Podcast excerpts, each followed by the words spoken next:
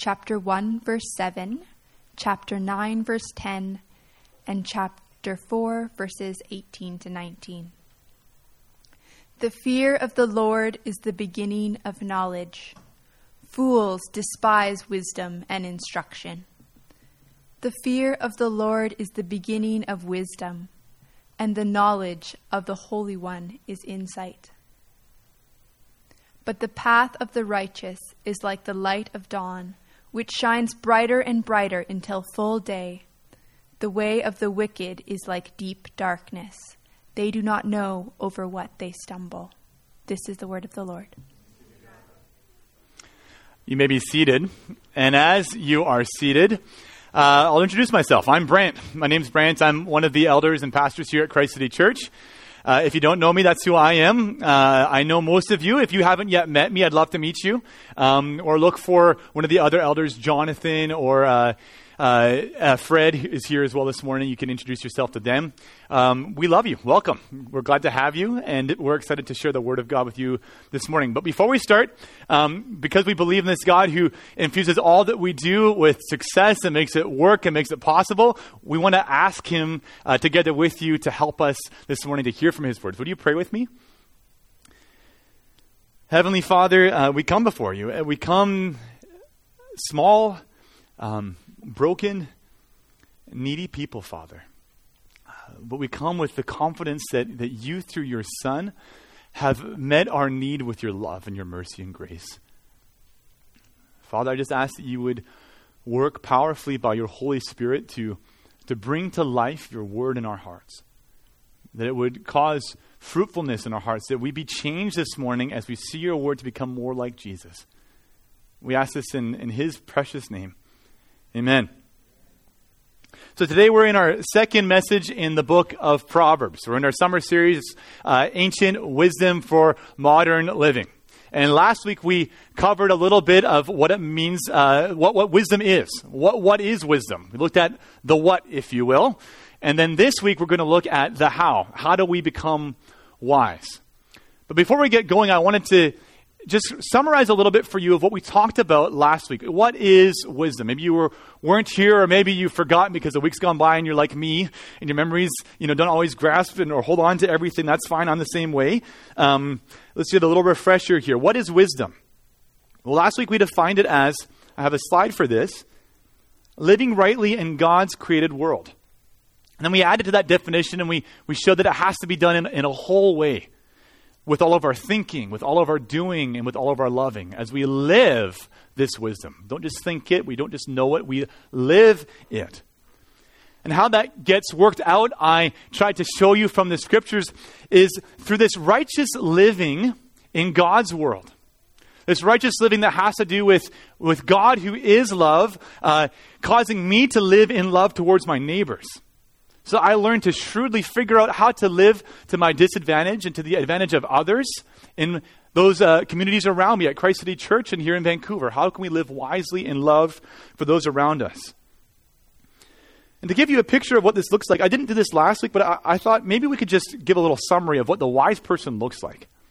And that little summary is going to be here for you this morning. Um, I'll just read it for you. I don't think I have a slide for it.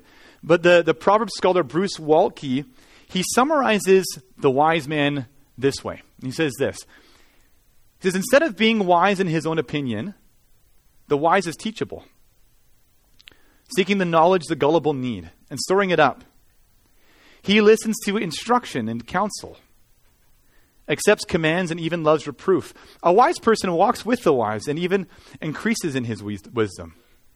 Having found knowledge, the wise man, the wise person, he spreads it and becomes a fountain of life to his community. They bring joy to their parents, are themselves protected, and they bring healing to others. Isn't that beautiful? Bring healing to others, becoming a fountain of life in their community. This is the wisdom we're talking about, living rightly in God's world in this way, extending His love and His goodness to those around us, and having the skill to know how to do that in all the tricky areas. Sounds pretty good. But here's a question. Okay, great. But how do we become that person? Right? How, how do I become wise? If that's what it is, how do I get there? Well, it begins with something called the fear of the Lord. Look at Proverbs chapter 1, verse 7, and also chapter 9, verse 10. The fear of the Lord is the beginning of knowledge. Fools despise wisdom and instruction. The fear of the Lord is the beginning of wisdom, and the knowledge of the Holy One is insight. So the fear of the Lord then is this foundation piece. It's, it's the beginning, the foundation to all true wisdom. Uh, author and scholar Bruce Waltke, again, I'll quote him. Um, he said that wisdom is, or the fear of the Lord is like this. He said, what the alphabet is to reading, what notes are to reading music, and numerals to mathematics, the fear of the Lord is to attaining the revealed knowledge of Proverbs. It's foundational. There's an implication here. The Bible's claim this morning for you is that, is that if you do not fear the Lord, you are not wise. The Bible's claim for you this morning is that if you do not learn to fear the Lord, you won't become wise. The fear of the Lord is essential, it's foundational. I don't think we want to let that go past us. We need to know that this morning. So then, what is it? Right? We need to ask that question next. If that's the case, then let's dive in and we, let's try to understand what is then this fear of the Lord. Is it just simply being afraid of God? And that's one way to read this, right? The fear of the Lord is just to be literally afraid of God. Well, that's not what we're talking about. It's much more than that. Uh, the fear of the Lord, if we're going to give it a quick little summary at the beginning here, um, is this it's, it's true knowledge of God and true knowledge of, of who I am, bound together and knit together in relationship with God. So true knowledge of God, true knowledge of, of me, brought together in relationship with God. And if that's not if that's still not very clear to you, that's okay because that's actually going to be our outline this morning.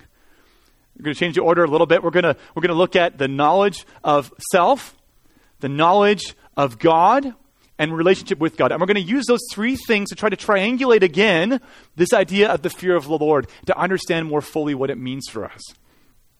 So let's jump in together. Let's look at our first point knowledge of self. Knowledge of self. So, in order to be wise, we must fear the Lord. But in order to fear the Lord, we need to know ourselves. Because this is what happens. If I don't fear God, I tend to think very highly of me. And I tend to think very little of God. I tend not to know Him at all. Right? So I, I don't know myself correctly. I don't know Him, and, and I can't become wise. So we need to know ourselves. So let me ask you a question How well do we know ourselves as human beings this morning? How well do you know yourselves here in this room? You know, I, I don't think that we know ourselves very well.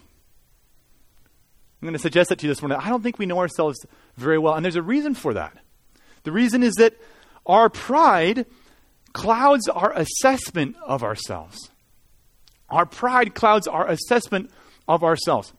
I mean, are you aware that there are people in this world, maybe even in this room, that have, say, an inflated view of themselves? Right? Maybe you're aware that, that some of those people are sitting next to you. But be careful because they're also aware that you're sitting next to them. Right? Or it's possible, I suppose, that you've never met a 17 year old male. It's possible that you've never met a high school graduate or a university graduate or, uh, for that matter, a seminary graduate. Right? You know, I've met proud people, and I am one. You know, by God's grace, I'm growing through His gospel, by His grace, through His word, I'm growing to become more humble. But I'm amazed, and maybe you are too, by my own ability to see myself inaccurately. And here's the thing you have an incredible ability to see yourself inaccurately too. So we can have like a family meeting moment here this morning and just get real, real, you know, pull the veil back on our hearts.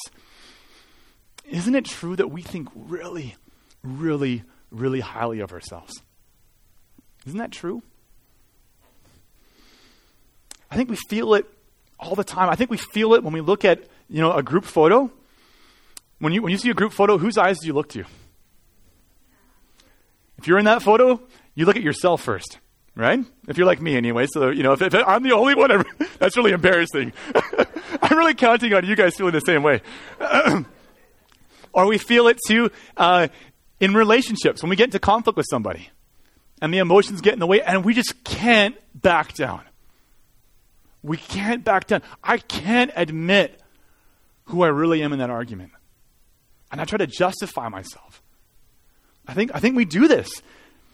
I think we do this. That's what happens to me. I, I think it's what happens to you. We think highly of ourselves. You know, it's really funny, though, the way that this happens sometimes, isn't it? Right? Because some of us think that we're better at sports than we are.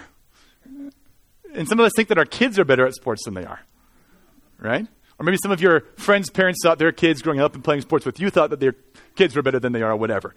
You know, some people in the gym, uh, they take all the 45s off and load up the, and load up the, the barbell because they think that they're stronger than they are, right? And then it's that embarrassing walk of shame when you like take two or three 45s off and put them back on the, on the shelf, on the rack, right? You know, some of us think that we're better looking than we are, or more lovable than we are, or more righteous than we are. And I think at least all of us probably think that we're deserving of more good than we actually are. Our pride prevents us from seeing ourselves as we are, and that makes us foolish. I think we default as human beings to an inflated view of who we are. That's our default. And you know what? Like, what I'm saying is not controversial. This isn't a controversial thing. There have been wise men throughout history who've noticed this.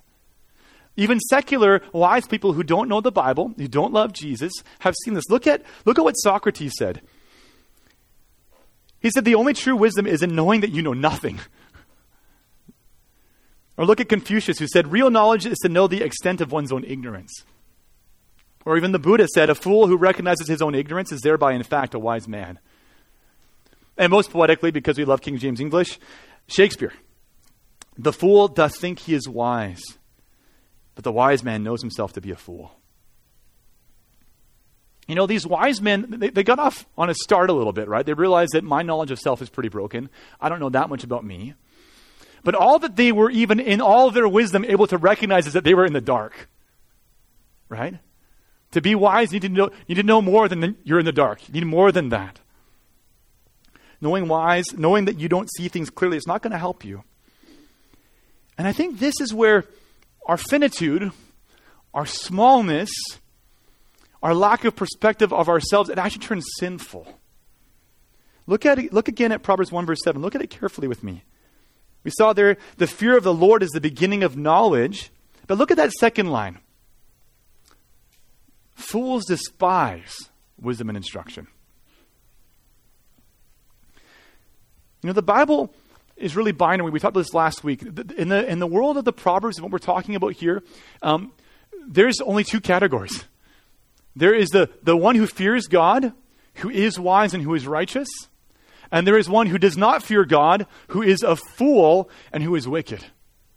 The Bible's very binary in its discussion here. And it says here about us, I think, then on our own, apart from Christ, that, that we're fools, that we're the ones that despise wisdom and instruction. The Bible's teaching here is showing us that it's not just that we can't see, it's that in our pride we refuse the one who created all things and we refuse to learn from him. We refuse to measure the moral good of our lives compared to His holiness and His perfection. We refuse to acknowledge the limits of our understanding, and we refuse to be instructed by the one who could teach us something. We despise wisdom. It's not neutral. It's not neutral. You know, to illustrate this, I think we're sort of like those poor Thai boys in the soccer team in the cave. I've used this illustration before, but we're going to go a different direction. Uh, they're in the cave, you know, two kilometers deep underground and it's full of water, and they're on this beach in the dark, uh, complete and bitter darkness. It's so dark that they don't even know what it is that they're stumbling over. Well, they're stumbling, they'd fall over something, and maybe they could go back and try to feel what it was, but they can't tell if it's a rock or some hardened clay. They don't know what it was that caused them to trip. And imagine this. Imagine that when the divers then came and they popped out out of out of the water and shone their lights on those boys, that they said, that they were, that, imagine that they were offended by those lights. Offended by them because that light said something about their own imaginary ones. It showed that their, their own little imaginary lights weren't actually that light at all, that they were just dark. And they were offended by the divers and said, You know what? We don't actually even like you very much. We'd rather not see your light. Uh, if you don't mind, could you turn that thing off and could you go back where you came from? Look at Proverbs chapter 4, verse 19. The way of the wicked is like deep darkness. They do not know over what they stumble. On our own, we don't know who we are.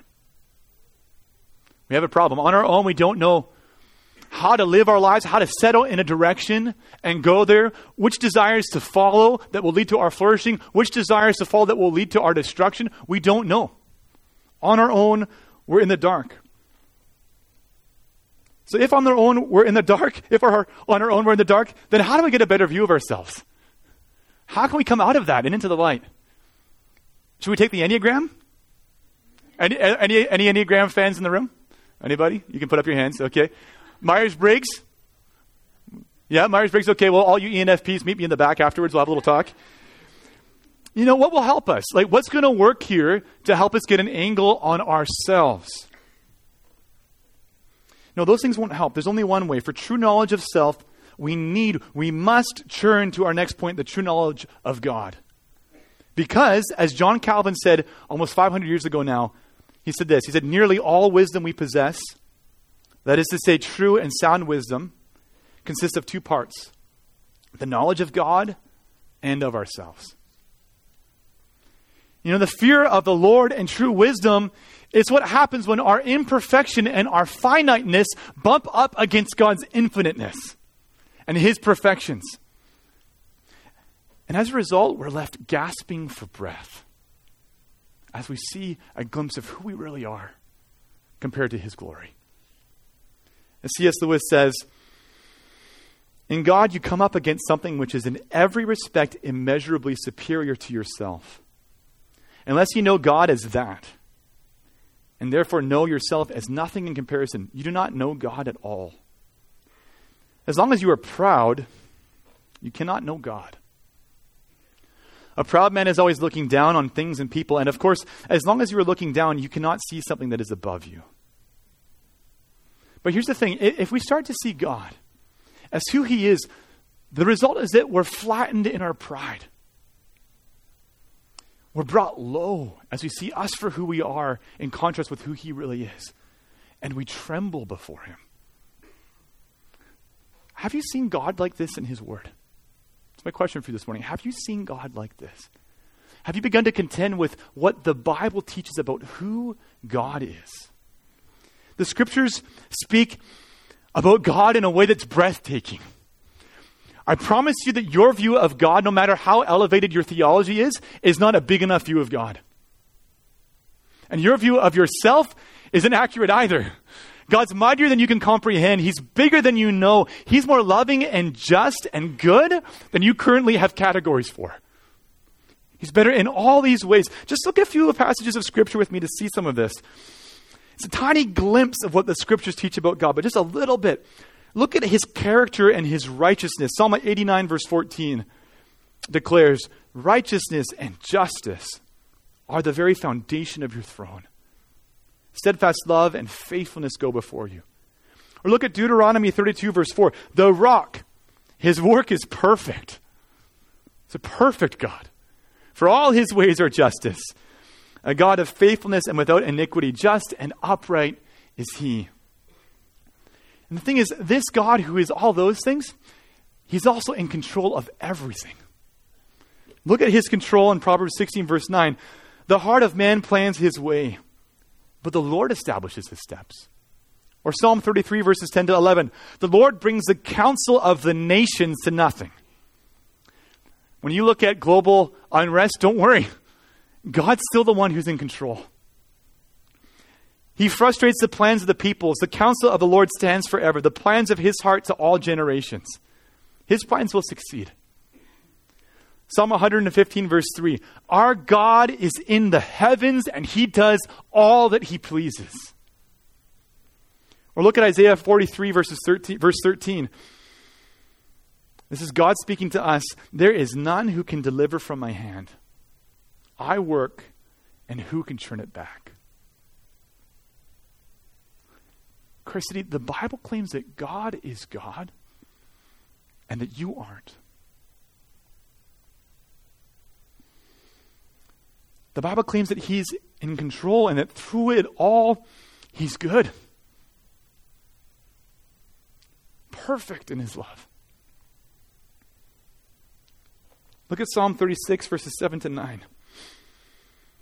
How precious is your steadfast love, O God. The children of mankind take refuge in the shadow of your wings. They feast on the abundance of your house, and you give them drink from the river of your delights. For with you is the fountain of life. And in your light do we see light. So, how do you respond to this God?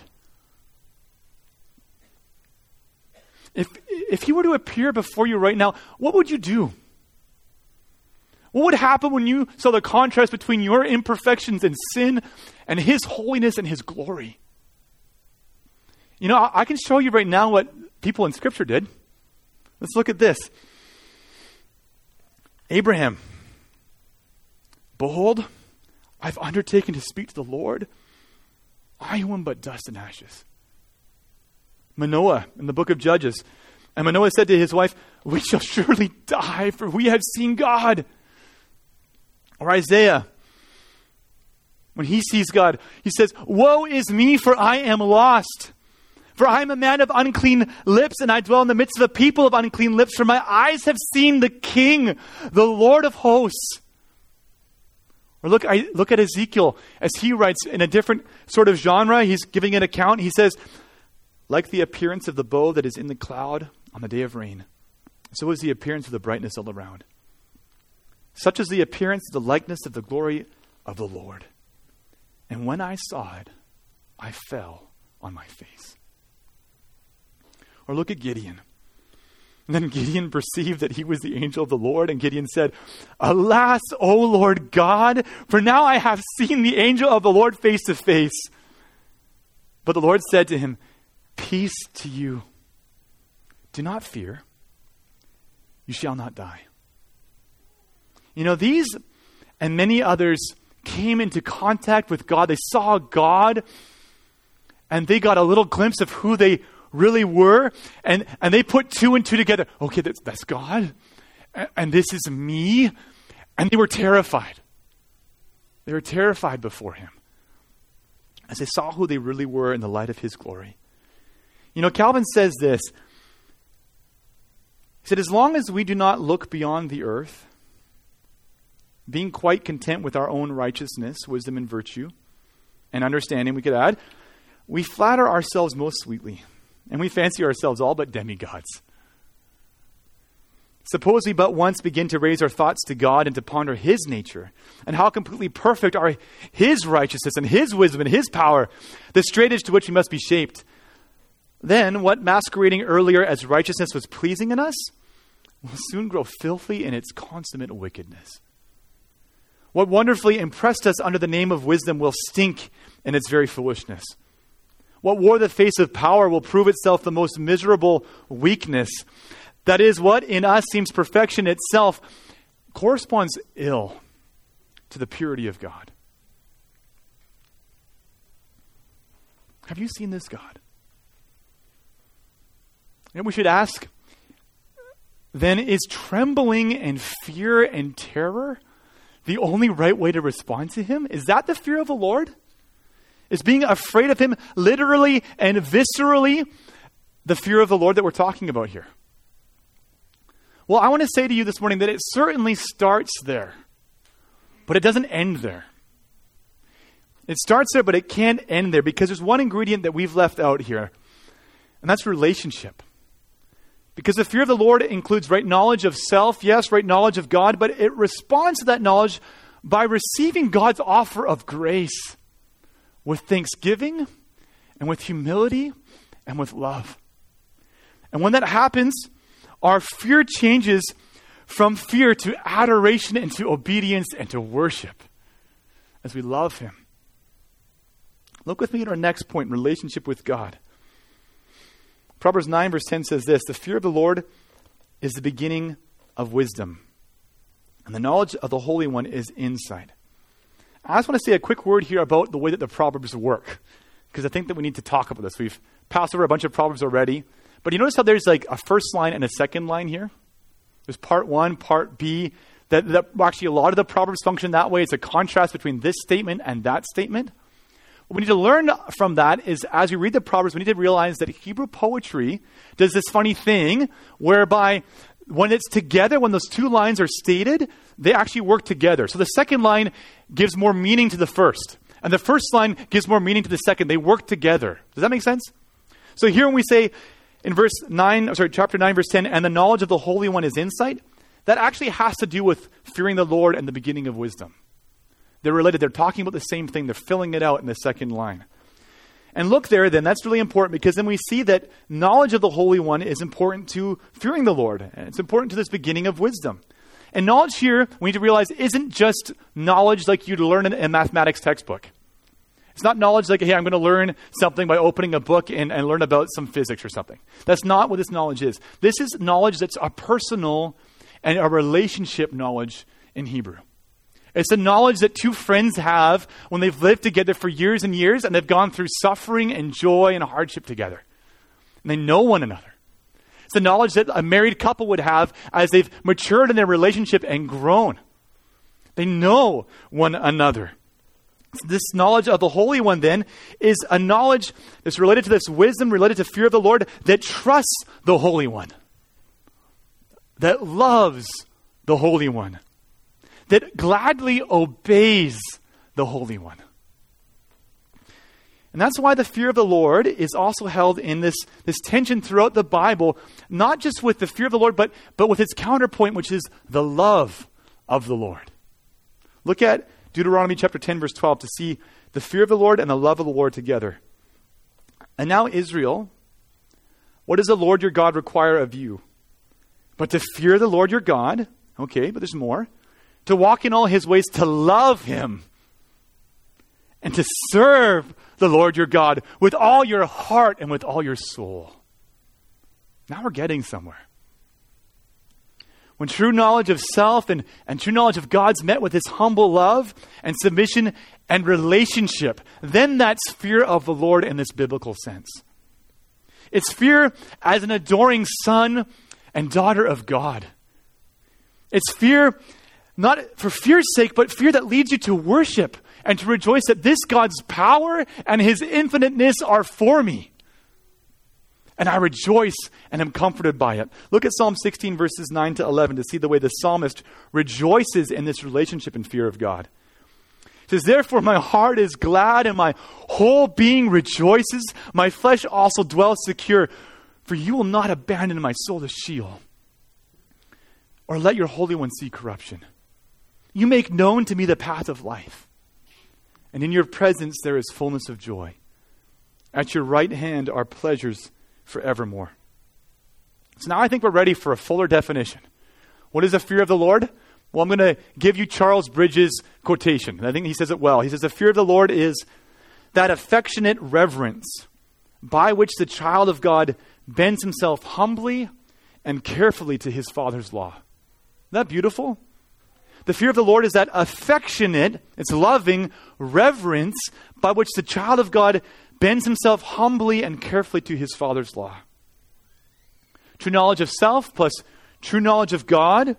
It leads to me humbling myself before him, but then as I'm responding to his grace and his love towards me, I come before him in worship as I'm brought into relationship with him. That's the fear of the Lord. So we could ask this morning, though, why does it matter?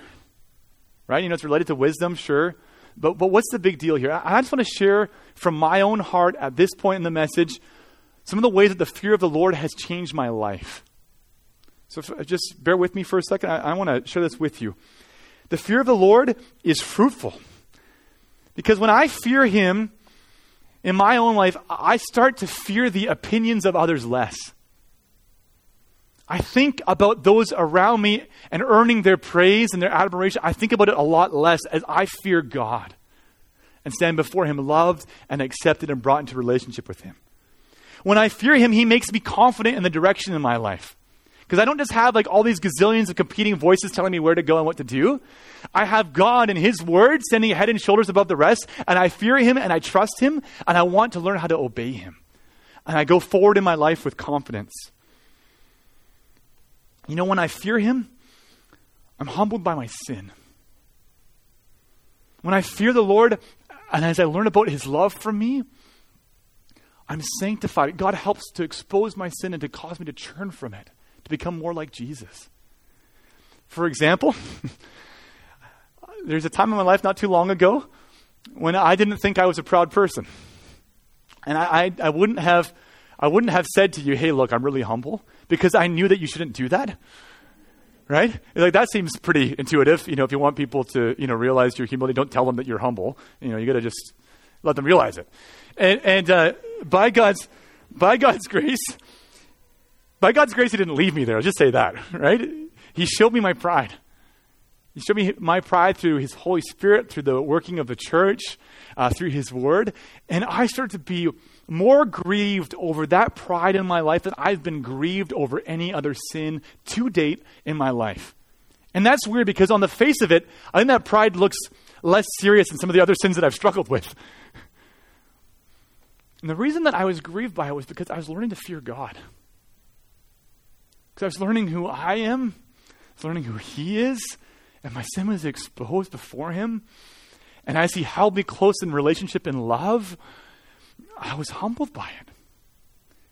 It was changing me. The fear of the Lord does even more than this, though, because when we fear Him, our anxieties decrease.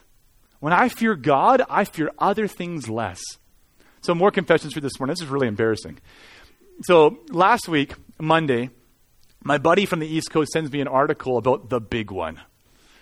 And I start doing some thinking Monday morning on my day off. And I'm like, I live in a four story walk up made of wood, and the earthquake's going to come, and we're all going to die. I just was filled with anxiety. I started to tremble, and I was, I was worried. I was a little bit scared. I got all this anxiety happening all over the place. But the fear of the Lord helped me because it reminded me that, that God's God that I'm not. Helped me to remember that He's in control of all things and He's good and I can trust Him. The fear of the Lord brought me to the words of Jesus in Matthew 6 when he said, And which of you, by being anxious, can add a single hour to his span of life? And he reminded me that God is in the heavens and he's in control and I can trust him. And it doesn't mean that I don't make plans to try to care for my family. It's not what it means at all. But it means that as I do so, I don't do as I don't do those things as someone that's enslaved to the fear of an earthquake. I do it as someone who's trying to be wise and use my resources to the glory of God, even as I trust Him and fear Him so much more than I fear the earthquake that might come. So, do you fear the Lord? This is profoundly a heart issue this morning. The key to wisdom is not Google. It's humbly rending your heart, being rent before God as you see Him for, for who He is. That's the key to wisdom. Isaiah 66, verse 2 says it this way, and it's beautiful. Fred and I have been talking a lot about this verse this last year. We're praying it for all of you.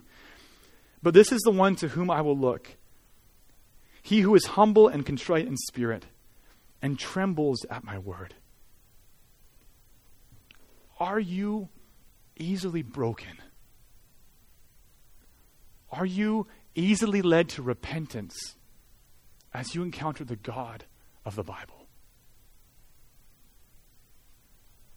God's given us His Word so we can know Him as He is. Have you taken seriously your opportunity to seek Him out? Have you prayed that as you read, He would expose your hearts before Him? that he'd render you naked and exposed, laid bare. That he wouldn't leave you there, that he'd draw you from that place into his love and in his mercy and his grace. Do you read the Bible like that? He's greater than you can possibly imagine. This God's wonderful. And the best thing that you can happen today, this week, this year, for the rest of your life is to know more and more who He is and to respond humbly to Him and to worship.